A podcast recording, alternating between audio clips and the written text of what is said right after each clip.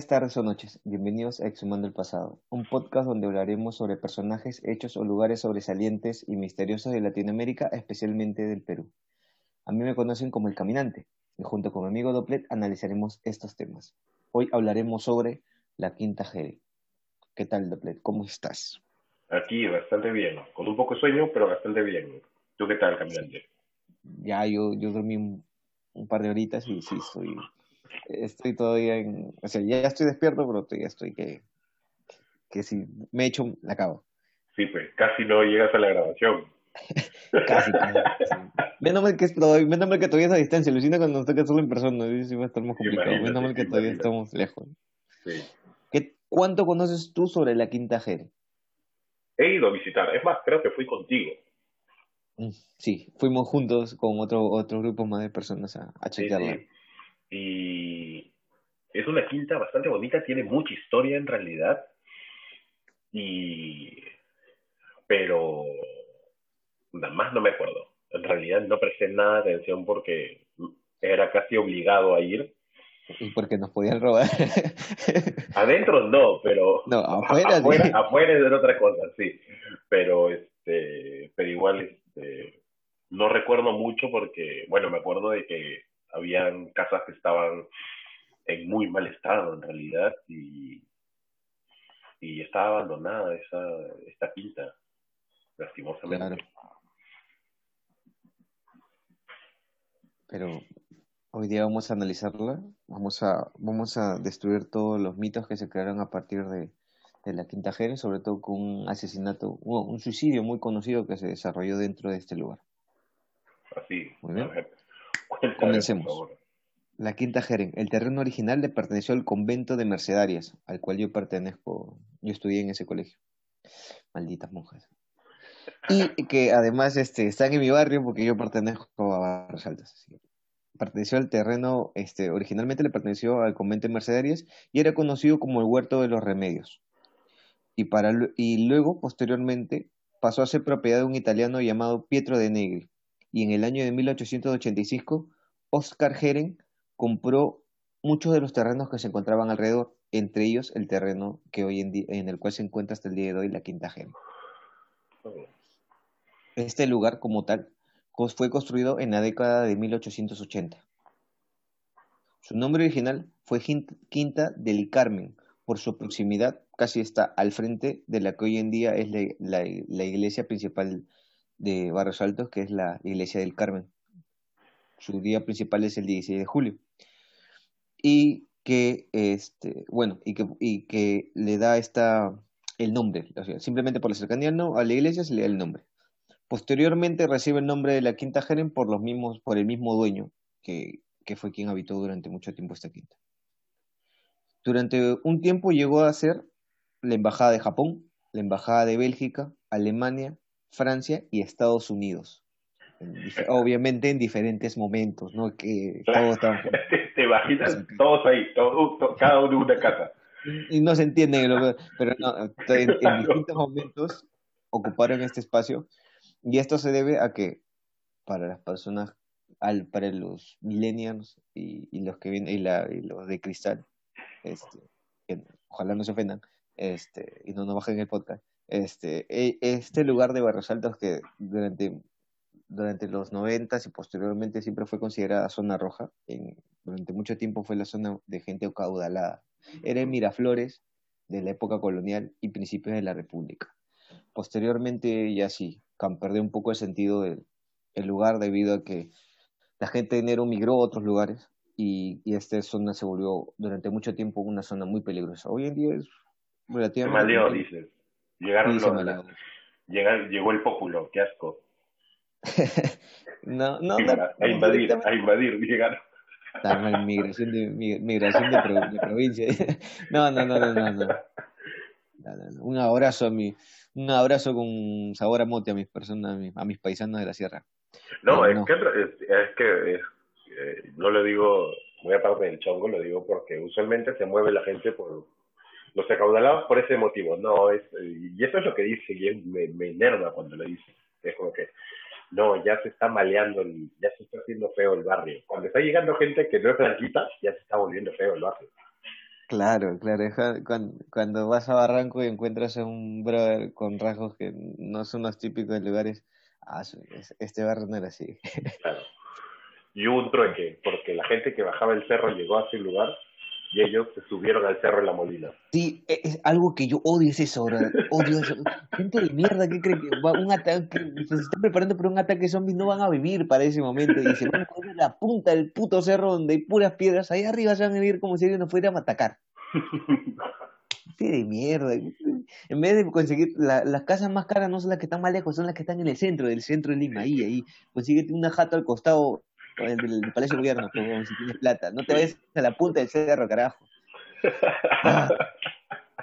Bueno, extrañaba bueno, bueno, ya, ya votaste, ya, ya votaste. Retomando. bueno, eh, ya, bueno, eh, ahora, después de que, después durante mucho tiempo que fueron las embajadas, el dueño de ese recinto su nombre completo fue Oscar, Antonio Federico Augusto Jeren Massa. Ese era el nombre con el, con el cual este, firmó los papeles el dueño. Hasta que en el año de 1920, a partir de la gran migración de japoneses, llegó un hombre acaudalado llamado Seiguna Kitsutani, que habitó el chalet número 3 y que en el año de 1928 murió por el ritual de seppuku. Seppuku, que normalmente todo el mundo lo conoce con el, como el ritual de Harikiri. Así es. Es más, Harakiri es la forma chusca, por así decirlo, de, de llamarlo. Ajá. Exactamente, sí. Hoy en día este lugar, el, todo el recinto, le pertenece a la familia Pardo, ya que, ojo, la familia Pardo del presidente Pardo. Ya. Este, eh, ¿Y cómo llega a haber esta alianza o, o esta unión familiar? Esto se debe a que la hija de Oscar Helen se casó con el presidente del Perú de esa época, José Pardo Ibarrera, Ibarreda. y hoy en día eh, todo el recinto le pertenece a la familia Pardo, hasta el día de hoy. La maneja, ah, y por lo que eh, me refiero al, hecho de que cuando nosotros fuimos, por ejemplo, no lo habitaban ellos, sino que lo habitaban personas que se encargaban del cuidado del lugar. Entonces, eh, hoy en día, hoy en día la Quinta Jerez no tiene un, un uso, digamos, utilitario. no se usa para gran cosa, sino que está allí. Y más creo que es apreciado por el recuerdo que tiene, estructuralmente hablando, y por este y por el espacio que ocupa, porque es un espacio muy importante dentro, dentro de la zona de Barros Altos. Es que es bastante grande en realidad, por dentro es muy, muy amplio. Y me parece muy, muy raro que no se esté usando, está vacío prácticamente. Mínimo tu cochera, ¿sí o no? No sé, eso valoraría más el lugar, pero sí podría ser. Bueno, como está, por lo menos genera que es un espacio muy, muy grande. Pero no, pero hoy en día está ahí, abandonado. Lastimosamente. Muy bien, ahora entremos a lo que nos atañe, que es la leyenda es ubicar en el espacio geográfico donde se encuentra. Si quieren una mayor explicación del lugar donde se encuentra, se encuentra entre la avenida Junín y Huánuco, en el cruce de esas dos. Justo ahí está, justo en el, cruce está la iglesia del Carmen, menos de media cuadra está este, en la Quinta G. Para la leyenda. no parece en realidad, ¿no? Y claro, claro, es que es, y en verdad que, que yo torpemente pensé que durante mucho tiempo le pertenecía al Estado. Que, el, terreno le pertenecía al Estado, pero luego ya este el mismo, luego ya el mismo guachimán de, la puerta me dijo, o sea que Este es de papi. Sí. vete, vete, vete. Vete y llama a la policía. Ahora, en el año de 1928, un viernes 24 de febrero, de aquellos, de aquellos, después del 14 de febrero, 10 días después de que, de que casi todos fuimos todos los que nacieron en noviembre o septiembre fueron hechos, no recuerdo. Llegó a la prensa de los periódicos eh, el siguiente encabezado. Suicidio del señor Kitsutani en la mañana de hoy. Se quitó la vida cortándose el cuello. Dejó varias cartas escritas en japonés. Así era el titular del comercio de esa época. Y la pregunta de casi el 99% de la población, sobre todo de la sierra y personas que no leían, era ¿Quién claro, ¿quién, quién es ese? ¿Y, y, por, qué se, por qué se murió? ¿Qué, ¿Qué, enfermedad más rara que te corta el cuello? Sí, como ahora, que te meten tres balazos y no se murió de COVID. Sí, se murió de COVID. Pero me parece, me parece raro que tú anteriormente me hayas dicho que murió por seppuku y ahora me dices que se corta el cuello porque el ritual no es de esa manera. no tiene nada que ver. Tranquilo, de ahí vamos, de ahí, vamos a vamos a destruir el, el mito del ah, encabezado porque si el, comete bueno es que también tienes que entender que no era común. Ya, obvio, recién habían llegado las primeras migraciones japoneses y el 90% de la población que había migrado eran este, comerciantes, un grupo, y otros eran aquellos que habían llegado con estos contratos, pseudos contratos en los cuales iban a trabajar, trabajar haciendo, cosechando el arroz y X cosas. Y por lo cual este, trajeron muchos de ellos con engaños, llegaron aquí. Unos pocos sí llegaban con el concepto de hacer comercio y entre ellos Kitsutani llegó con esta mentalidad de poder hacer dinero.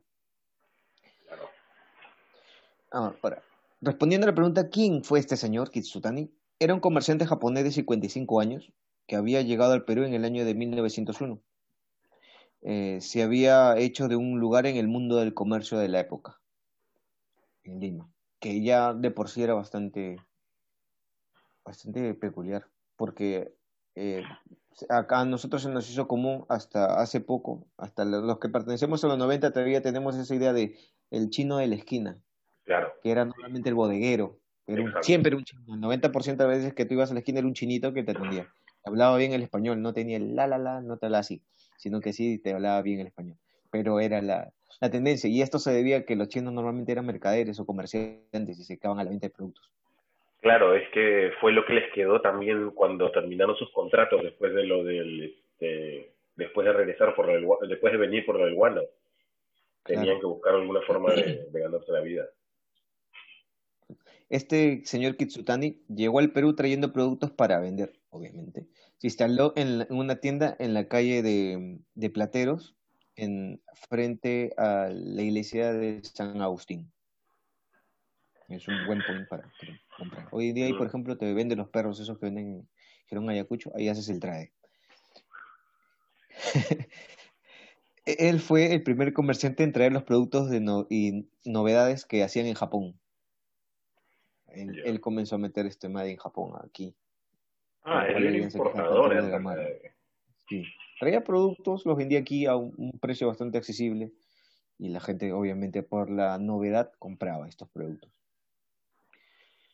Él tampoco no fue, no solamente era un comerciante, también llegó a ser el presidente de la colonia japonesa que regaló al Perú el monumento de Manco Cápac por los 100 años de independencia. Ah, wow. Claro. X no era. Claro, ¿no? aparte de haber traído la primera ola de otakus aquí al Perú.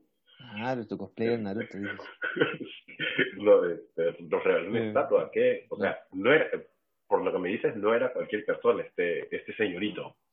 No, y Manco Capac siempre apuntaba donde están las putas, es lo más interesante. Manco Capac, ¿dónde están las putas? Y te señala, ah, ya, ya, te vas a donde señalaba el dedo. Esa, esa me lo contaron en los, Claro, eso me lo contaron en el barrio, pero un señor ahí que... que un conocedor, dices, un conocedor. claro, catador de la vida del hombre, siempre dice, donde señale Manco Capac... Claro, dice, donde está Manco Capac, allá él, siempre señala hacia, hacia donde está la diversión. Ah, bueno, buen, buen. Bueno. Y eso que Manco Capac ha cambiado de posición, o sea, lo han estado girando, o sea, no, no siempre se apuntaba hacia el mismo lado, sino que sí lo han cambiado de posición, pero siempre está apuntando hacia la calle donde están las putas. Siempre, sí. ¿Coincidencia? No lo creo. No creo, tampoco creo que un pendejo lo giraba diciendo para acordarme la próxima vez que vengo.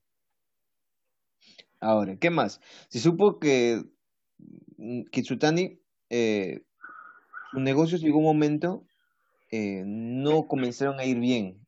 Y esto fue uno de los principales motivos por que lo llevó al suicidio. ¿Por qué? Porque en Japón hubo, un gran terremoto que afectó la ciudad de Kioto y esto eh, frustró muchas embarcaciones que partían hacia, hacia, hacia, las costas peruanas y, hizo que toda la mercadería que se estaba procesando con niños esclavos se retuviera por un tiempo. Claro. Hay cosas que no cambian. Claro, no, no, te puede hacer un iPhone si, si a mi niño le falta, no tiene dónde trabajar. Sí, obviamente. Además de esto, en Lima, Kitsutani recibió un sinfín de denuncias. Esto se debió a que al incumplimiento de entrega de productos, ah. porque él se volvió como un abastecedor. Comenzó a ser un importador y abastecer a pequeñas tiendas. Y a las tiendas no tener que vender, no tenían cómo comer. Y él, él era el principal responsable. Para hacerlo más interesante, Kitsutani solía responder a los consejos y, a lo, y de su abogado, porque para esa época parecía que habían abogados, y de amigos cercanos a él que le solían decir, no, oye, este, no, que no, que no se afligiera tanto por los problemas que tenía económicos a partir de este problema, porque no era su culpa, no, había causado un terremoto. Y él solía responderte con una moral japonesa, y cito, cuando un hombre en Japón causa daño a otro por su voluntad o contra ella, debe pagar esto con la vida. Luego de decir esto, eh, solía reírse pero solía reírse de una forma bastante triste. Era una persona que tenía la moral bastante clara, o sea, tenía las ideas claras. Por un momento pensé que lo ibas a citar en japonés. Y dije, por favor. Eh, cuando, un hombre en Japón conoce a otro... Es chino, eso es chino, tranquilo. Ah, me confundí, se parece, se parece. no, pero, pero es que en realidad de allá vienen estos, estos, los japoneses vienen con toda esta formación bastante, de bastante honestidad y rectitud. Claro, es que ellos tenían este juramento que son de los samuráis, y era un juramento bastante importante que ellos manejaban. Entonces, bajo este, bajo este juramento él se regía y él, este, algunas personas lo tenían como que muy, muy, muy clavado en la cabeza.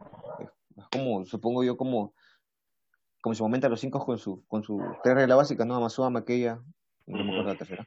Pero, o sea, no el ladrón, no sea mayoría, bueno, las tres, que eran algo muy marcadas en ellas y que no, no era común encontrar un vago en, este, en época incaica. El ladrón tampoco, si no, era, si no era como Galarreta que le faltaban las manos. Sí, eh, pero sí, es que sí, venían, la tenían clara, la tenían clara. Y, He venido pero con todo, y estoy... Me, doy, cuenta, me doy cuenta. Se nota que hemos venido de descanso. sí, sí, estamos con las pilas, pero mil.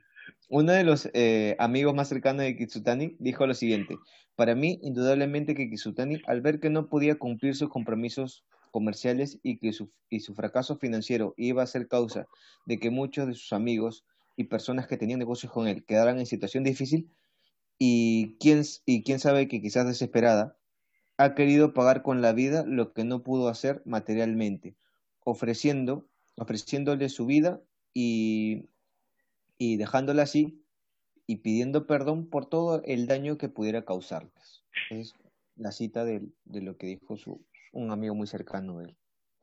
Así que vamos a, vamos a Vamos a, a pensar un segundo porque no hoy día no es muy común que las personas tengan ese nivel de, de compromiso. Yo al menos... Muy Hoy día es como que ya te cagué, pero lo siento. no, sí. no pasa nada. Básicamente, pero... Sí, te cagué. Es más, te va a cagar de nuevo, si confías en mí. es como te dicen, este, ¿cómo era? Oye, préstame 10 lucas, la semana que viene te la devuelvo. Y la siguiente semana, cholo, préstame 20, la semana que estoy 50, y así ya, ya te cabeció, ya cuando, cuando debes 100 ya te cagaste. Me ha pasado, me ha pasado. Y también he, perdido amistades por 100 soles. Yo también, yo también. Y no crees porque les haya cobrado, sino que solitos me eliminaron y me bloquearon. Es como que, ah, la, la descaradez, pero en, su máximo esplendor. Gente cagona. El cuerpo de, de Kitsutani fue encontrado de rodillas y rodeado por un gran charco de sangre. Su casa, dentro de la quinta Jeren, además de contar, de, dejó cartas dirigidas a sus cinco hijos y a su esposa que se encontraban en Tokio. Esto fue interesante. Ahora. Ahí está, ya está, ya se parece más al seppuku en realidad, no tanto, no a lo que me, a lo que decía el periódico. Claro, lo que pasa es que, como, como te había dicho, era algo nuevo, algo que Ajá, nadie se esperaba, era algo que tú, que tú decías, ¿en verdad puede pasar esto? O sea, ¿en verdad tu honra es tan importante como para que te suicides? El peruano no, el, el peruano no la tiene clara, o sea, el, el peruano lo ve en samuráis y, y, yo sé que quizás muchas personas sí lo tengan como el honor como algo importante, pero no para el nivel de suicidar. claro. Sí, es es que sí, la, el, el, el honor para ellos es lo más importante. Si vienen de una, de una escuela que les enseñan los valores samuráis, es mucho, mucho más fuerte en realidad. Y es, este, es honor, perder la vida antes que el honor en realidad. Y es, claro, justo cuando estaba haciendo la investigación, porque yo, yo pensaba que el seppuku y la, ¿cómo te dije? El harakiri eran cosas completamente distintas. uh, Yo pensé, pero cuando tú, chicos, googleen seppuku, te sale seppuku, entre paréntesis, harak, claro, entre paréntesis sale harakiri, es lo mismo. Yo asumí que el seppuku era distinto porque eh, en el seppuku, cuando explican el, el ritual, porque es un ritual de honor, Claro. eh, no necesariamente necesitas a un padrino, pero, este, y yo siempre había entendido que el harakiri era con un padrino presente, que estuviera, que, que te ayudara de alguna forma. Pero, eh, bueno, de ahí le voy a explicar mucho, mucho más a fondo en qué consiste y, y cómo se desarrolla un seppuku, pero, este, pero sí, o sea, te da la opción de, si quieres con alguien, pues alguien puede estar mirando y si no, tú solito, tú Sí, mismo. puede ser, es indistinto, es indistinto, sí.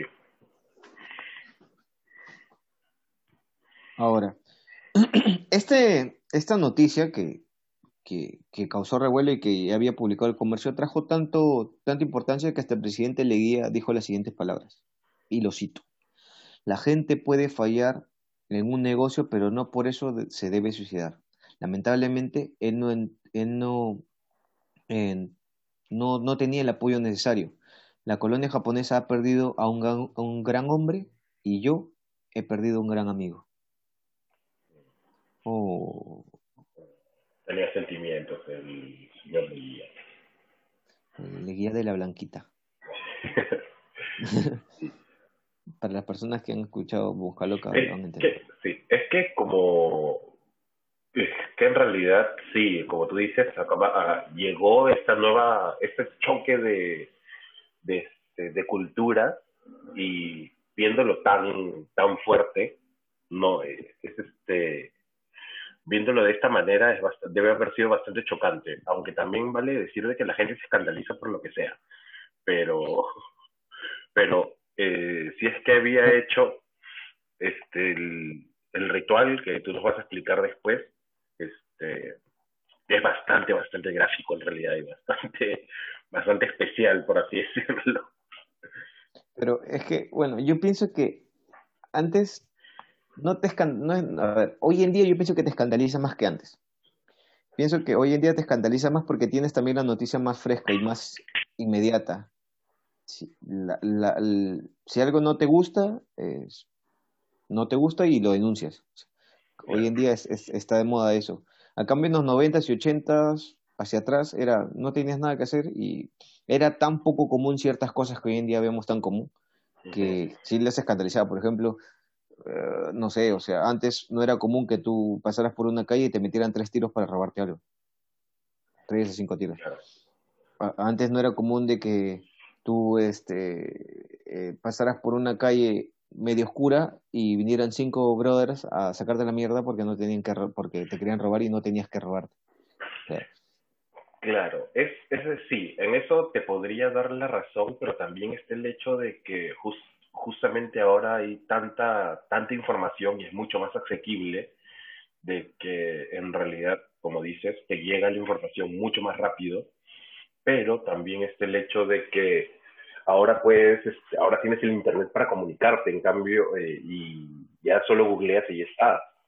claro. Eh, pero en ese entonces también la gente era, por así decirlo, un poco más inocente, por así decirlo, es como que ya no había, es decir, no, no, había, no había preocupación por tampoco investigar acerca de otras culturas a menos que estés interesado realmente en ellas. Claro. Por ejemplo, algo que a mí me, mm, que yo viví, no acá en Lima, pero sí lo viví en el norte del país, era que, eh, no sé, hace, hace, hace casi, ¿cuántos? 14 años, que no voy al norte, más o menos. Pero cuando yo era niño, yo solía ir al norte y encontrar las puertas de las casas abiertas, en cualquier parte, en Piura, en Chiclayo, en Tumbes, tú caminabas y las puertas de las casas están abiertas. Y no porque la puerta estuviera abierta tú entraras. Tú pasabas nomás y las personas estaban tranquilas. Incluso yo me acuerdo que de niño sí me metía a las casas. Sapo, qué curioso, ¿no? Quería ver qué había. ¿Qué estaba abierto? Porque en Lima no es común que una puerta de una casa esté abierta de para entrar. Entonces yo entraba y la gente era como que te miraba y te preguntaban quién eres y si estaban almorzando, comiendo algo, te jugaban un poquito, o sea, no, no, no había, no, no, no tienen eso de que lárgate porque es en mi casa, sino que te miraban, ah, ven, ven, si quieres comer algo, toma y ya, si quieres quédate, si no, chao. Sí, no había tanta desconfianza y justo recuerdo un, profesor que me dijo una vez una frase, de, una, una frase que es nosotros consideramos civilizadas los lugares donde las puertas están cerradas e incivilizados a los lugares donde las puertas están abiertas. Claro. Y, esto, y debería ser completamente, ah, debería ser al revés, o sea. Exactamente, exactamente. ¿Por qué tener la desconfianza? ¿Por qué tienes esa desconfianza de poner hasta reja en el parque? Pues, o sea, ah, eh, alguien tiene que, una emergencia y tiene que meterse por donde hay un, un, rejón y ni siquiera hay alguien de un portero, sino que está cerrado nada más. sí. E, e, eso también me frustra. Yo, y, y yo he escuchado personas mucho mayores que yo que decían de que antiguamente Lima era igual. O sea, Lima tú tenías la puerta cerrada de tu casa, no era necesario. Incluso, este, eh, me, hace acordar mucho a, a, que Estados Unidos también tuvo eso, tuvo una época en que no era necesario, o sea, ponían una la, tu puerta mallita y ya. O sea, tú podías entrar a la puerta simplemente girando la puerta, la, la perilla, entrabas a la casa de alguien. Y no había problema de que, de que, de que te fuera a robar porque hay algo que, chicos tienen que, tienen que tener muy claro, ¿no? Que existe la propiedad privada. y que la propiedad privada no significa de que, de que, puta, voy a poner un cerco eléctrico, voy a poner picos de botella para que no entres a mi casa o para que no, no, no entres en mi Sino es simplemente el entendimiento de que tienes que respetar las cosas de la otra persona. Y si la otra persona no te invita a pasar, no pasas. No te vas a meter ratero de mierda por la ventana de tu casa a robar todo lo que tienes. hay, hay propiedad. Es un, es un límite que tienen que tener.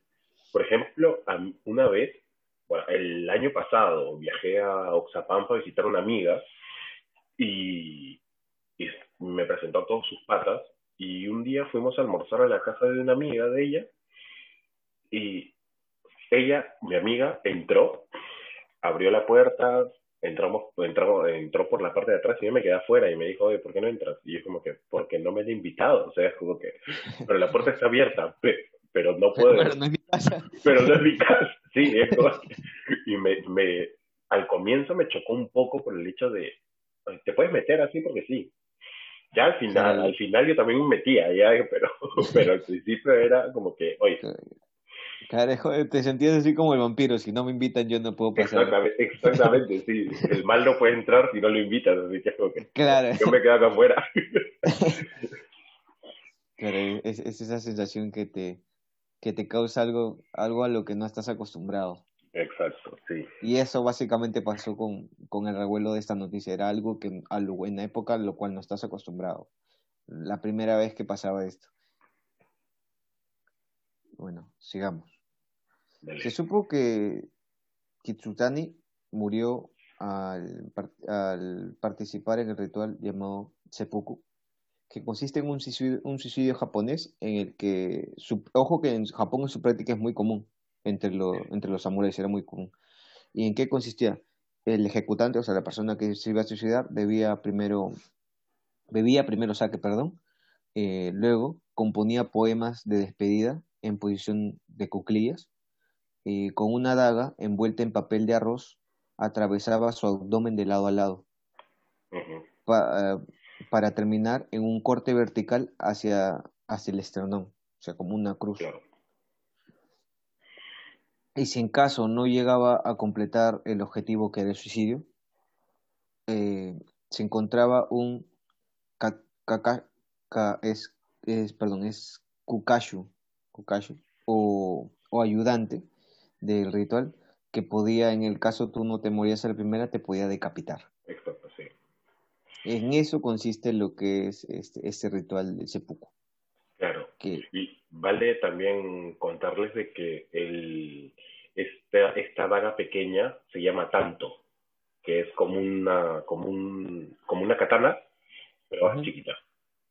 Claro. todo samurái debía tener su tanto y su katana.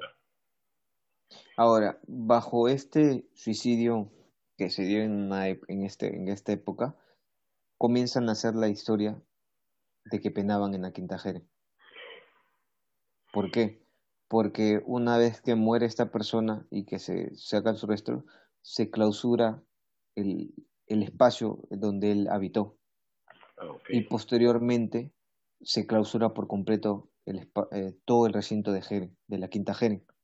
Por ende, se asume, eh, por el, tú sabes, el, el, rumor popular indicaba de que él, este, de que el alma de, de, de, un chino este, rondaba la casa, la típica de que el chino no solamente se había suicidado él, sino que había matado a toda su familia, de que los había, este, la, la teoría que yo, la que yo había escuchado de niño era que este brother había envenenado a su familia y que luego se había suicidado. Después había otra teoría que decía de que no, de que él este, había hecho un pacto con el demonio y un día el demonio lo poseyó y él con un, cuchillo de cocina mató a su familia, la despedazó para luego suicidarse.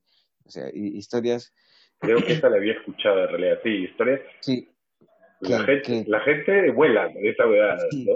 Se metió unos, la gente se metió unos tripsazos sin droga, pero así heavy. Sí, sí.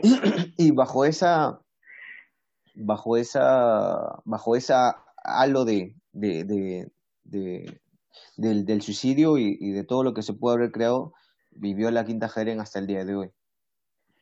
algo importante y que es el con el cual quiero dar el cierre al podcast de hoy día es que lo vamos a, lo voy a partir en, en, dos cosas muy importantes. La primera que es este el respeto hacia la propiedad privada de la cual hemos estado hablando en casi todo el podcast porque es algo muy importante. Eh, segundo, de que ahorita estamos en una coyuntura bastante pesada políticamente hablando. Y, chicos, esto va más allá del suicidio, va el hecho del, del comportamiento de una persona que tiene principios.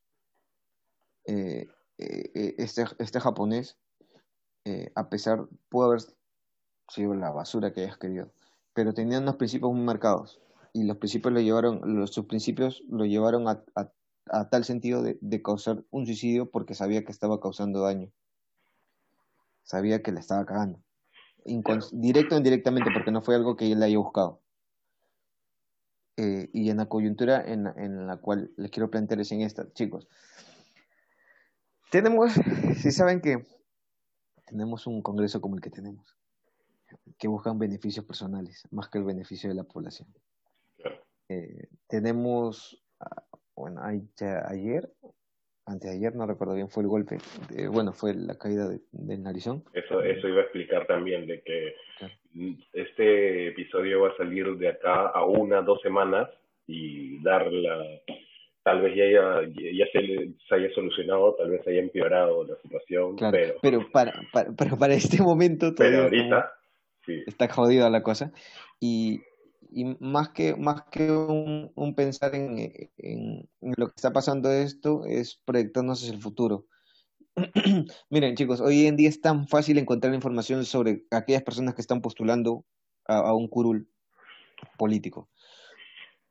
Ah, hace, hace, creo que ayer Merino subió al poder y ya sabían que el huevón era, no había tenía estudios y que era gallero. La, información está al, alcance de la mano de todo el mundo. No nos cuesta, no nos toma cinco minutos máximo saber por quién vas a postular y cuáles son los principios y, y, qué es lo que va a hacer. O sea, puedes investigar qué, si ha estudiado, si tiene este requisitorio, lo que sea. Puedes darte cinco minutos de tiempo en vez de estar hueveando en Facebook o mirando páginas pornográficas. Date cinco minutos, lo que te muere un pajazo, cinco minutos, algunos tres, este, en, en revisar este, la información necesaria para que puedas informarte. No, no, es, no, es por, no es por mí, no es por Dopplet, no es por, no es por ninguno de los que puedan estar escuchando el podcast. Es por ti, weón, porque más, más adelante, puta, tu hijo, en, cuando tu hijo estudie historia, le va a tocar aprenderse como cinco presidentes ahorita en, en menos de cinco años, weón. Uno, va, este, tu hijo, estoy seguro que en algún momento te va a preguntar, viejo, ya pasaba esto y tú estabas yo, ¿y qué estabas haciendo tú en este momento? Y puta, no sé con qué cara, si eres fujimorista, vas a poder decir, no, yo votaba por, yo votaba por Keiko, ¿no? y, y, y, cuando tu hijo averigüe sobre quién mierda fue Fujimori y todo lo que hizo, y qué hizo su hija, que no hizo nada, literalmente no hizo nada, este, tampoco bueno, eh, no sé con qué cara vas a poder afrontar y, decir y, o poderle corregir si está haciendo bien o algo bien o algo mal. Yo pienso que lo básico que tiene que haber es tú tener los, tus principios claros para luego poderlos esterilizar a tus hijos. No, no, un ladrón no le puede decir hijo no robes. No seas conchudo, pero yo, yo eso, eso, eh, eso quiero que quede claro. O sea, si tú quieres que tu hijo no cometa tus errores, puta, no le transmitas sus errores y intenta mejorar para que tu hijo, tu hijo vea en ti lo que, él, lo que él se va a reflejar en unos años. Claro. Sí, en realidad sí, como para completar un poquito lo que tú dices, como este es una cosa, es una, hay una frase muy muy interesante que, que he escuchado hace tiempo, estoy con las frases hoy día, este, pero pero escuché, no, no seas el padre que, que deberías ser, sino el padre que necesitaste cuando eras niño. Ese es una, es un ejemplo. Y con lo de la información también el caminante tiene toda la razón, no solo para, para quienes se van a postular, sino en todo. Date cinco minutos e investiga. Averigua. 80% de la información o más es falsa en redes y nos están enyucando mucha información que nada que ver, gente que sale a hablar de esto y es este voceros y, y lastimosamente nos agarran de ignorantes, porque de eso es lo que nos están agarrando, de ignorantes y luego estamos pasando momentos como todo este hermoso 2020, que ha sido desinformación tras desinformación y la gente ya no sabía para dónde disparar, para dónde, qué hacer y para la gran mayoría ha sido desesperante y, y es cinco segundos. Tienes el celular en la mano, tienes la computadora, tienes todo para informarte de lo que quieres y lo que necesitas. Ya después de informarte, si tienes una opinión, bravazo, ya la tienes, pero por lo menos es algo que tú generaste y no que vino de otro, de algo externo y que te la creíste. Porque, por ejemplo, con con este señor que dijeron en el periódico se cortó el cuello cuando era un ritual totalmente distinto de honor. El pata siguió sus, este, sus valores hasta el final. Y, y bueno, pasó lo que tenía que pasar, pero algunas veces esos valores nos tienen que llevar a eso. Y, y bueno, hay que asumir las consecuencias de, lo que se hace. Y lastimosamente eh, no soy mucho de tocar política, pero nosotros hemos cometido este seppuku. No, ni siquiera seppuku, es harakiri, porque sido bien chusca estaba. Nosotros nos hemos metido ahí este, en, en, esto, en esta huevada, lastimosamente, por, por votar por quien pensamos que estaba bien y no informarnos. Y bueno, este, qué seriedad este, esta conclusión en realidad. Volvemos, pero hemos, vuelto, pero... Para llorar, para llorar. Pero es que las circunstancias tampoco no, no, son las mejores, pero acá está su podcast que nadie quiere, que, que te puede que te puede alegrar un momento de la noche. Sí, en realidad, gente... bueno el momento que lo, que lo escuche. Infórmese y e intente ser lo mejor posible. Es como que solo no, no estamos no nos pidamos que seamos los mejores, porque ¿para qué? Sé lo mejor que puedas. Es así es simple. no, no, no, te compares con nadie porque, porque tú eres tú y, e infórmate, busca, genera tu opinión, lean, como siempre le decimos, lean. Lean, y, mierda, lean. Y aprendan de, de la historia, aprendan de la historia como dicen en otro podcast, el que no está, el que no sabe de su historia está condenado a repetirla. Eso. nunca en esas palabras tuvieron tantos sentidos como ahora. así es, así es. Es lo que. Pero bueno, gente, espero que les haya gustado. Ya saben, síganos en redes. Eh, ya voy a, Instagram. Vamos a, a, volver a activar las cuentas. Bueno, sí, han estado activas, pero vamos a volver al, a lo habitual. Así es. Y este, estamos en contacto con todos. Tienen el Instagram, Exhumando el Pasado, eh, Facebook también, Exhumando el Pasado. Nos pueden escribir por cualquiera ahí, denos like, denos, este, escríbanos, denos corazones, lo que quieran, de lo que quieran hablar, menos de política, porque nosotros somos como Pedro Soles Vértiz, apolíticos. No, mentira. Pero este, pero este. referencia, tío. El muertito.